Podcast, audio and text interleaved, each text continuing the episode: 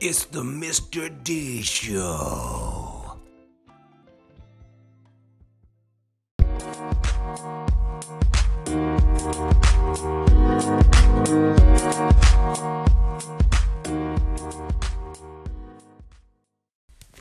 Good evening, ladies and gentlemen. Day four of the new school year is in the books on our first Monday of the 2018 2019 school year.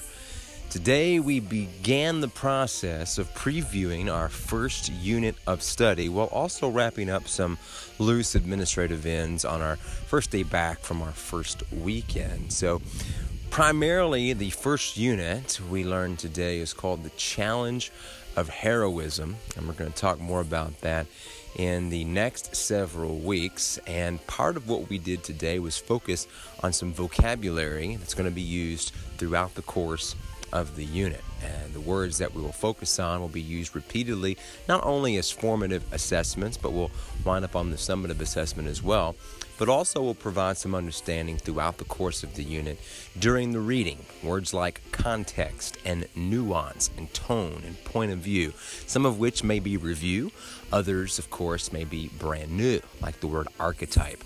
That's going to be a big focal point for unit number one.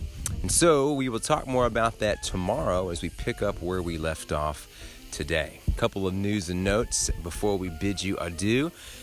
Today was the last day for folks to turn in their parent letter or parent essay. If you have not done that yet, it is Monday until midnight.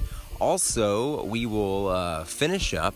Um, tomorrow going over the classroom expectations contract and i'm going to make that um, kind of i'm not necessarily homework but we are going to ask parents to sign and go over that with their kids by the end of the week to return to school uh, next Tuesday. I don't like taking up a lot of things deep in the school year on a Monday, so we'll make it due next Tuesday, August the 28th.